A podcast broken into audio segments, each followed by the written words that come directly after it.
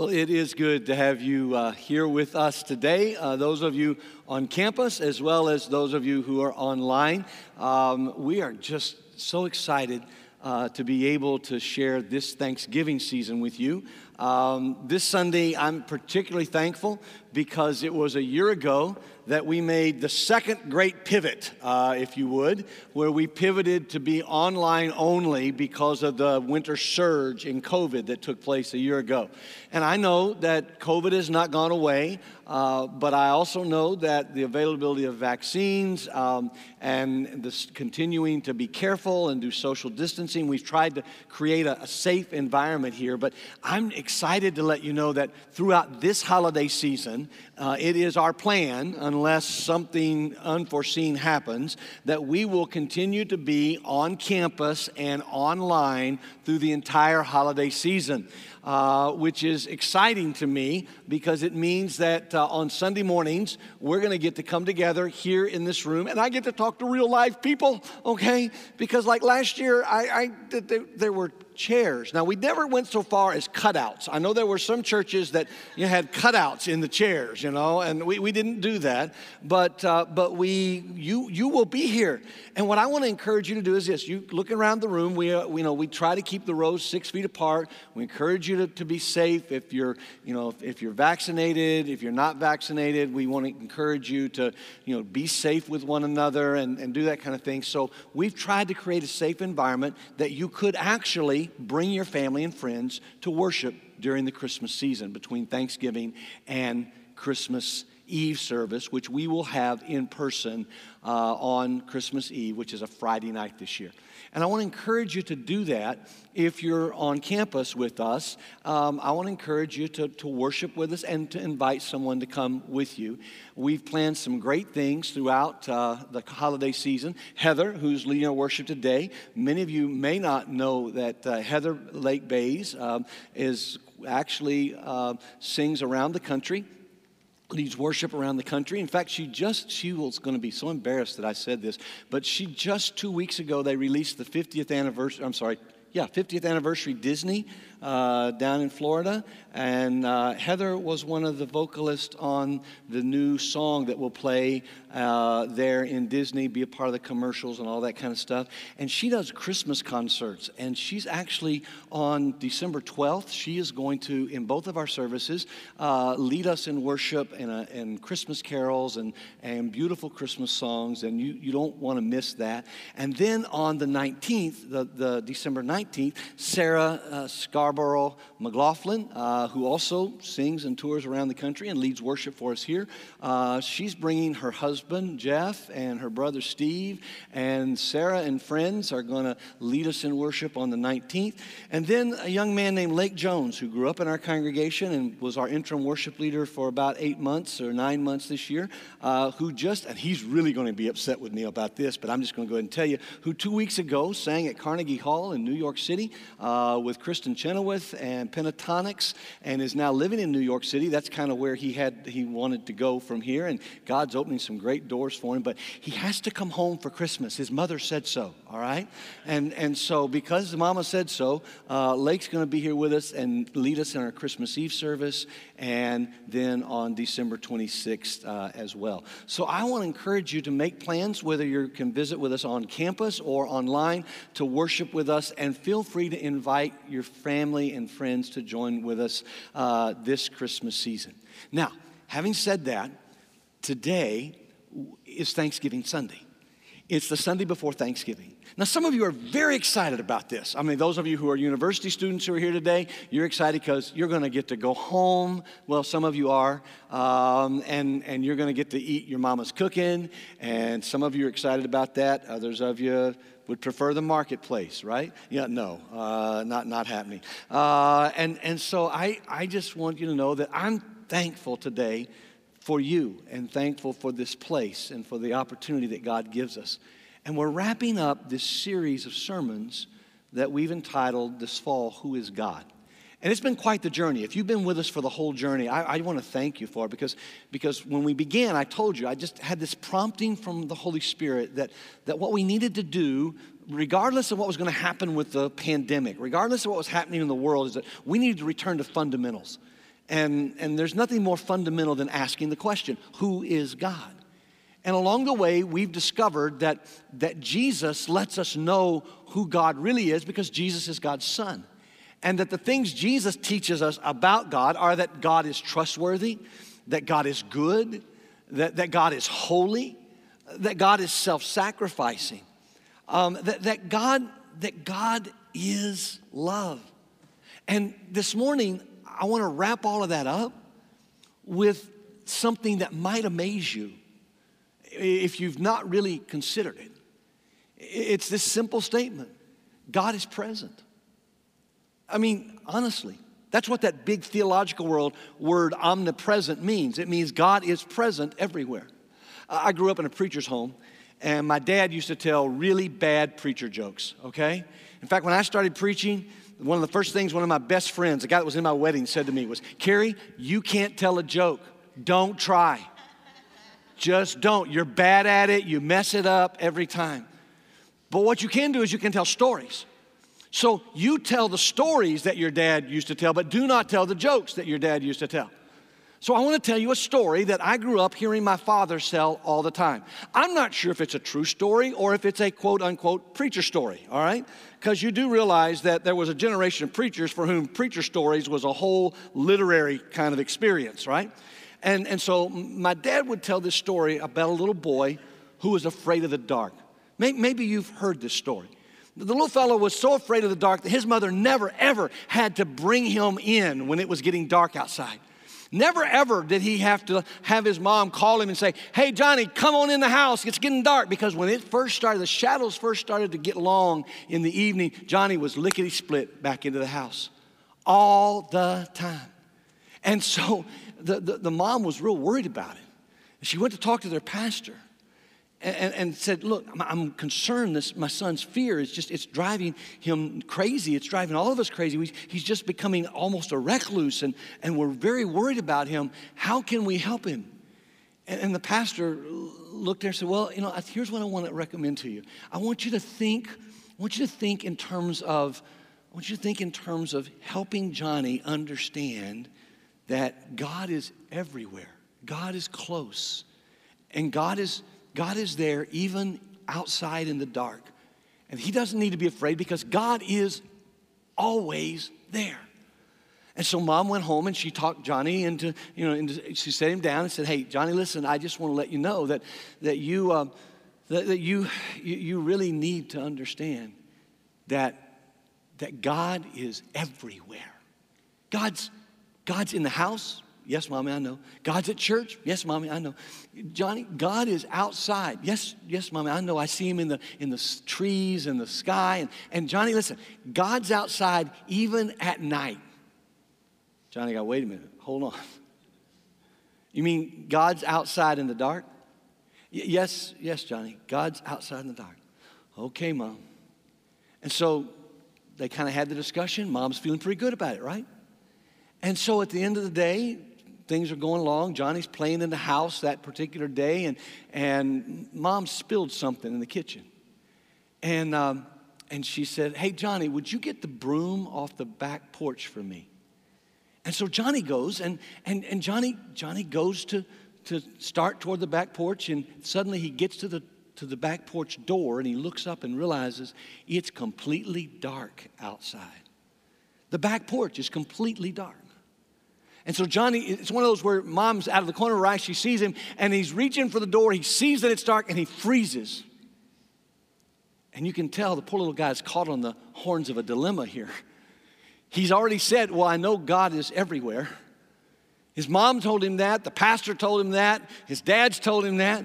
He believes it in his head, but, but he's scared because, I mean, it's dark out there and he's not sure what's in the dark. And so he's frozen for just a minute. And mom catches it and she turns and she says, Hey, Johnny, listen, I want you to know, remember what we said God is everywhere.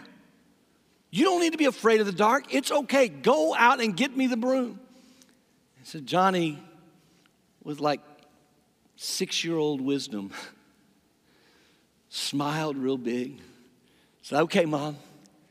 And he reached his hand up and he opened the door slowly. He opened it just a little crack.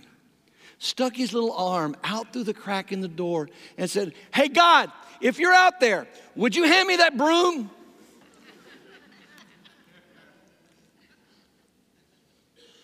Now, some of us think about God being present like that. Uh, God, if you're out there, would you let me get a date with that girl? God, if you're out there, would you get me that raise? God, if you're out there, would you, would you take care of this situation in my family? God, if you're out there, would you, you fill in the blank with whatever it is? Heal me of COVID. Keep me from getting COVID. Heal my broken heart.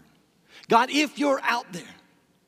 But what we've learned about the God who is loving and trustworthy and sacrificing and holy is that He's not just out there, He's present with us. And there's a story in the Gospel of Luke that, that happens in the life of Jesus because uh, what we've understood is that it's Jesus who teaches us the best narratives about God. It's Jesus who tells us the truth about who God really is. Culture can't do that for us. Uh, our own family traditions don't do that for us sometimes. Sometimes our, our family traditions and our cultural traditions, they, they skew the understanding of who God really is. But Jesus came and Jesus said, if you want to know who the Father is, look at me. If you want to know who I am, get to know the Father. Because the Father and I are one. And so in Jesus' life, he's continually teaching and continually demonstrating who God really is and what God is really like. And so one day, Jesus and his disciples are on their way to Jerusalem. Now, the way the gospel writer Luke tells this is, is he says Jesus has set his face for Jerusalem. It's a phrase he uses throughout the gospel of Luke that Jesus has set his face toward Jerusalem. Now, what he means by that is that Jesus knew what was going to happen in Jerusalem. He knew that he was going to be falsely accused. He knew he was going to be falsely convicted. He knew he was going to be crucified. He knew he was going to die on a, on a cross. He knew what he was there to do. He knew what was happening, and he had resolved, even though he would have those moments the night before when he said, Father, if there's, if there's any way to take this cup from me, take it away from me, because this is pretty, pretty awesomely bad. And yet he knew that this was why he came to die on that cross to be resurrected on the third day so that you and I could be forgiven of our sin by the sacrifice that He made on the cross, and we could be resurrected to eternal life by the power that He demonstrated over death. And so He set His face for Jerusalem.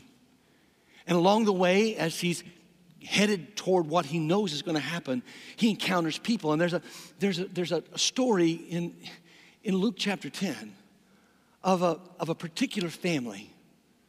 A, a family with two sisters and a brother. We don't meet the brother in Luke chapter 10. In fact, we don't meet him in Luke's gospel at all. We, we meet him in John's gospel, but it's the same family. The, the sisters' names are Mary and Martha. Martha's the older, and Lazarus is their brother. Now, if you've been around church much at all, you, you kind of know the story about Lazarus, right? Lazarus is the guy who died. Mary and Martha sent word over to Jesus because he was across the Jordan River in another area of the country, and, and they sent word to him and said, Hey, the man that you love is sick and he's, he's not going to make it. And Jesus doesn't respond. Jesus stays where he's at. And the disciples look at him and say, Hey, you love that family. How come you're not going over there? And, and Jesus says, This sickness is not unto death. And for four days he waits. And then he says to the disciples, Hey, let's, uh, let's go over there to see Lazarus. And they said, Well, if he's sick, he'll get better. He said, No, Lazarus is asleep. They said, Well, if he's, if he's asleep, his body will recover. He'll, he'll get better. And they said, No, no, listen, he's dead. And for your sake, I'm glad he's dead. That's a strange thing for Jesus to say, right? For your sake, I'm glad he's dead because you're going to get to see what God can do even in the most desperate situation. And so they go back. You remember the story? As they get near to the village, the Mary and Martha, the sisters, one at a time, they come outside the village and they, they see Jesus and they're like, Jesus, if you'd been here, our brother wouldn't have died. But, but Jesus weeps because of the emotion of the moment. And then Jesus calls Lazarus out of the grave.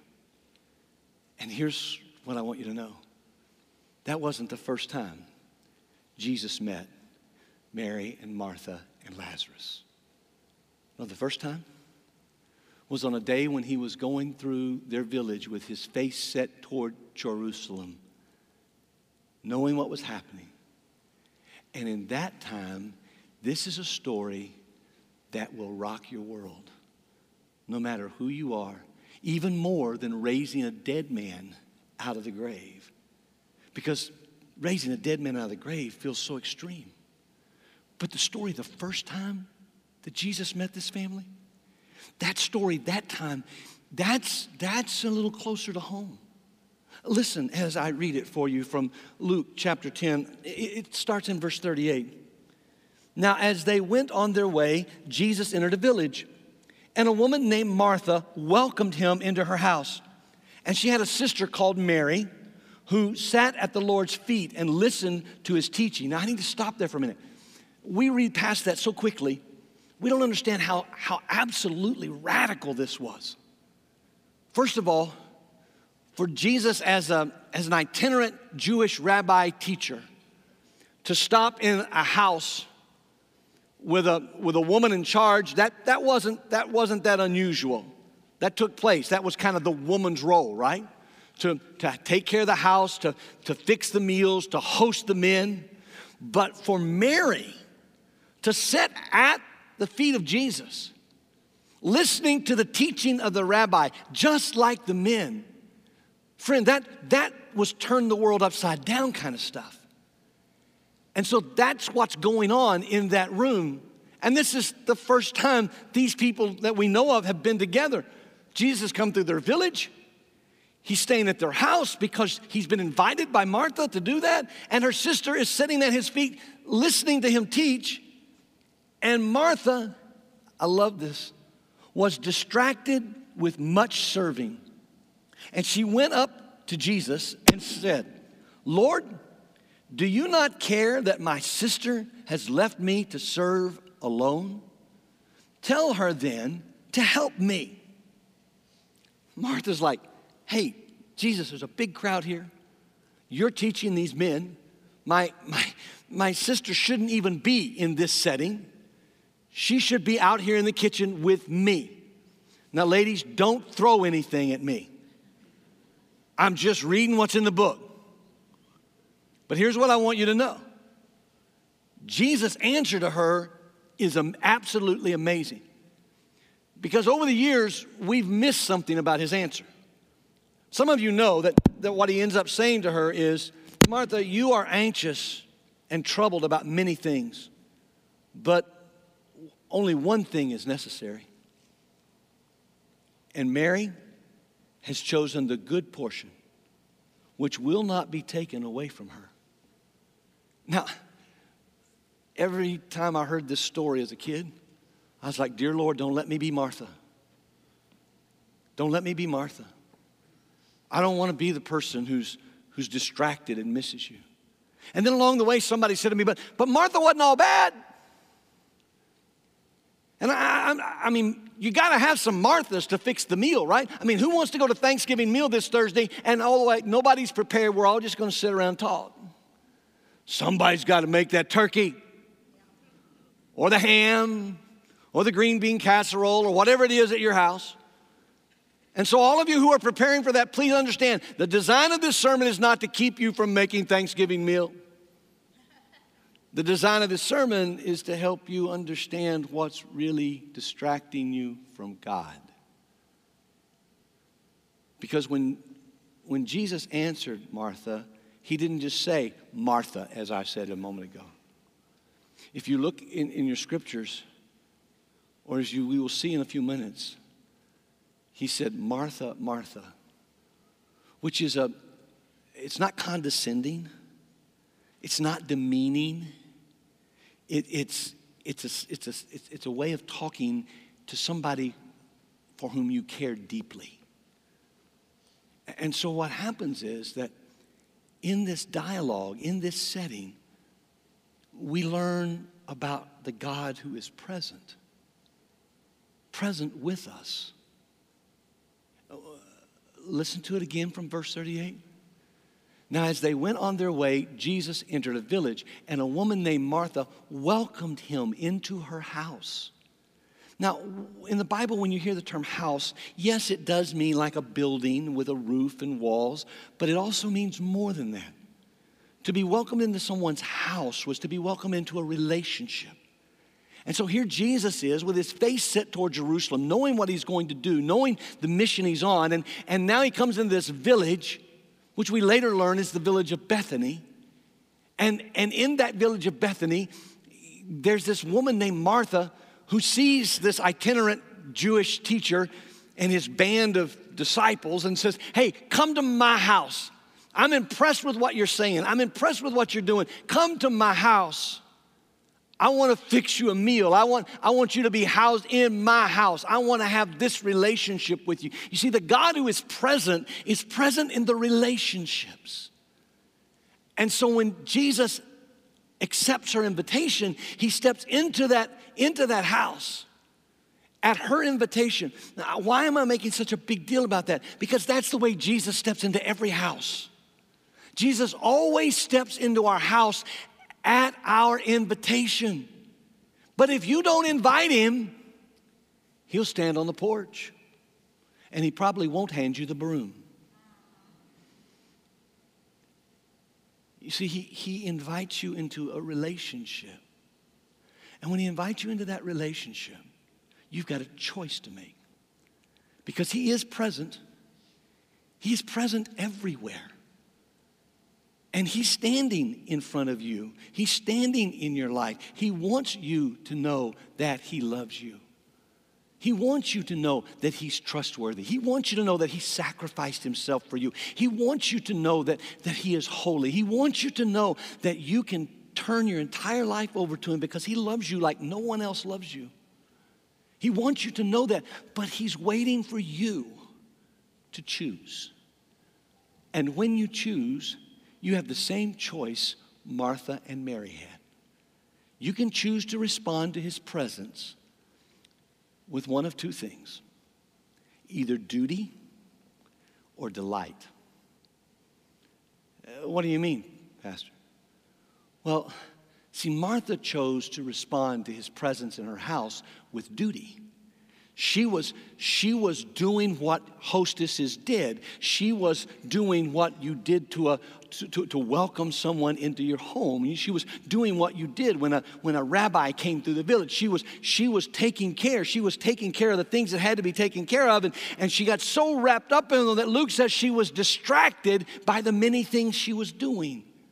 What I would suggest to you this Thanksgiving season is that perhaps the reason many of us fail to acknowledge the presence of God in our life is we're too distracted by the stuff. Not that the stuff is bad. Martha wasn't doing a bad thing. She just got so caught up in doing good things that she missed the best thing. And it could be possible. I mean, I'm, I'm just thinking that for some of us, we've become so wrapped up in the good things about life. And the things that have to be done. I mean, somebody's got to make the turkey, right? We've established that. Somebody's got to fix the meal. Somebody's, somebody's got to clean the house. Somebody's, somebody's got to make the money. Somebody's got to do something to sustain this family. Martha, the Marthas are all around us, and they're loved and they're necessary. But don't be distracted in the midst of doing the stuff of life, don't be so distracted that you miss the other option. You see, you don't have to respond to his presence with just duty. You can respond to his presence with delight, absolute delight. My, my father in law has been with the Lord now for a number of years, a decade actually. But when he was alive, this man who had a degree from Washington University, this, this man had served in the United States Navy, this, this man who had who, who, was the father of the woman I fell in love with, this, this man who was like one of the greatest grandpas the world has ever known because he would take my boys fishing and I can't stand to fish. Fishing requires patience, of which I have none, all right? And, and he, he, would, he, he was just an awesome guy. But can I tell you how I knew when Ivan Meyer was happy. he whistled. He would be doing something mundane, something that had to be done, something that, that, and he would just be whistling. And it really didn't, sometimes it made a tune, sometimes he just whistling. But here's what I always knew I knew that he delighted in what he was doing. Can I tell you something? If you're doing something for God out of your sense of duty, if you're doing something for your family out of your sense of duty, and it doesn't bring you delight, then you've made the wrong choice. Now, I know not everything is easy. I know not everything is, is you know, roses and candy. Some things are hard. But even the hard things, God is with you. And you can learn to delight in his presence. You can learn to do what Mary did. I mean, I heard a guy one time say, you know, if you think Martha had it bad, think about Mary. She had to live with Martha. And, and, the fact is, you and I are called to choose to respond to the, the presence of God who is right here with us right now.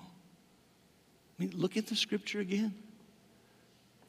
She had a sister called Mary who sat at the Lord's feet and just listened to his teaching.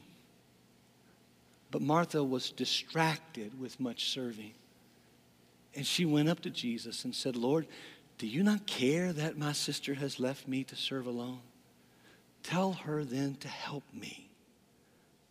See, this Thanksgiving, maybe one of the things we need to be most thankful about is that God is with us.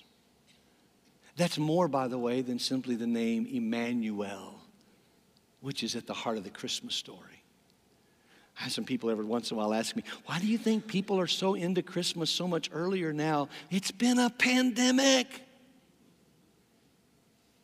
The world has been hard.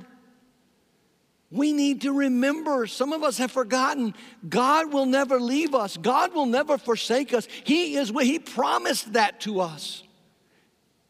He promised that years and years and years before you were ever born. If we acknowledge Him, He will acknowledge us. And He will never leave us no matter how hard it gets, no matter how desperate we get. But in the process of acknowledging His presence, my dear friends, I'm asking you, please step past duty to delight. Find the Mary in your heart. And I don't mean the M E R R Y. I mean the M A R Y. Find the Mary who's willing to sit at the feet of Jesus, even when people around her are criticizing her for doing just that. Because in the process, God's going to use you. God's going to use the Mary. I love Jesus' answer, as I, as I told you. Because you see, we, we can either live in distraction like Martha, or in devotion, like Mary? And Jesus' answer, it's amazing to me. He looks at her and says, Martha, Martha, you're anxious and troubled about many things, but one, one thing, this is necessary. One of these things is necessary, but one, one, this is necessary. And Mary chose that. So not only am I not going to rebuke her and tell her to get into the kitchen and help you, Martha, I'm going to tell you don't be so distracted by the good things you're doing. And oftentimes I've wondered, I wonder if, I wonder if they ever really got that or not. Until I connected the dots. See, it's always important in the Bible to connect the dots. You can't just read Matthew and say, well, that's all Jesus had to say. No, you really need to read Mark and Luke and John. And, and by the way, you really need to read the way the the church existed in the book of Acts, and you, you need to read the rest of the epistles. And, oh, and along the way, you need to read the Old Testament and see the connection of the different places, because here's what you need to know from Genesis to Revelation, the Bible is written to tell you that God, God is with you, and God cares for you, and God is here to redeem you. And in the Gospel of John, we find that story I mentioned earlier about Lazarus being raised from the dead. And we discover that when that miraculous event took place, people wanted to celebrate. And so, so there's a party at the same house where this party took place. And, and when that party is there and people are gathered in, you know what John tells us? It's in John chapter 12 that Martha, she was at it again. She was serving everybody. She's making the food for everybody. Everything's going well. And what was Mary doing? Mary was at it again. Only this time, Mary knows that she has, she has the blessing of God. Because what Mary does is, in response to the, the overwhelming presence of God, to raise her dead brother from the grave and put his feet back upright she looks at her brother and she looks at Jesus, and now she goes back somewhere in the house and she pulls out a, a bottle full of this amazing ointment that was so expensive it cost a year's wages. A year's wage. I don't know about your salary, I know mine. I've never paid a year's wages for a bottle of perfume. And she walks over to where Jesus is, where he's interacting with people, where he's teaching people, where he's, where he's in the presence of people. And, and because of what he's done in her life, because she understands he is the very presence of God in her life, she pours out that ointment on his feet. And it makes some people furious. In fact, Judas, who was the, the one who would later betray Jesus, who kept the treasury for the, for the uh, disciples, says to Jesus, Why in the world would you let her waste something like this? Because she could absolutely, that's, that's so valuable. We, we could have fed all these hungry people with this. Jesus says this amazing thing The poor you will have with you always, but not me. And what she has done for me will be recounted throughout history. Because what she has done for me is to prepare my body for burial. Now, if you're not a first century Jew, you're going to miss this very important point. So let me explain it to you very quickly. You see, there were two things that were really important to the Jewish people one was caring for the poor, Judas got that part. The other was being prepared for burial. And Mary didn't know that's what she was doing, but Jesus did. And so Jesus' response to Judas, who, by the way, John tells us only asked the question because he used to steal from the treasury, was let her alone. She's got one thing, and she got it right. This Thanksgiving, wherever we are in this pandemic, this day in your life, I'm asking you, do you have it right? Have you chosen delight and devotion? Or have you chosen duty and distraction?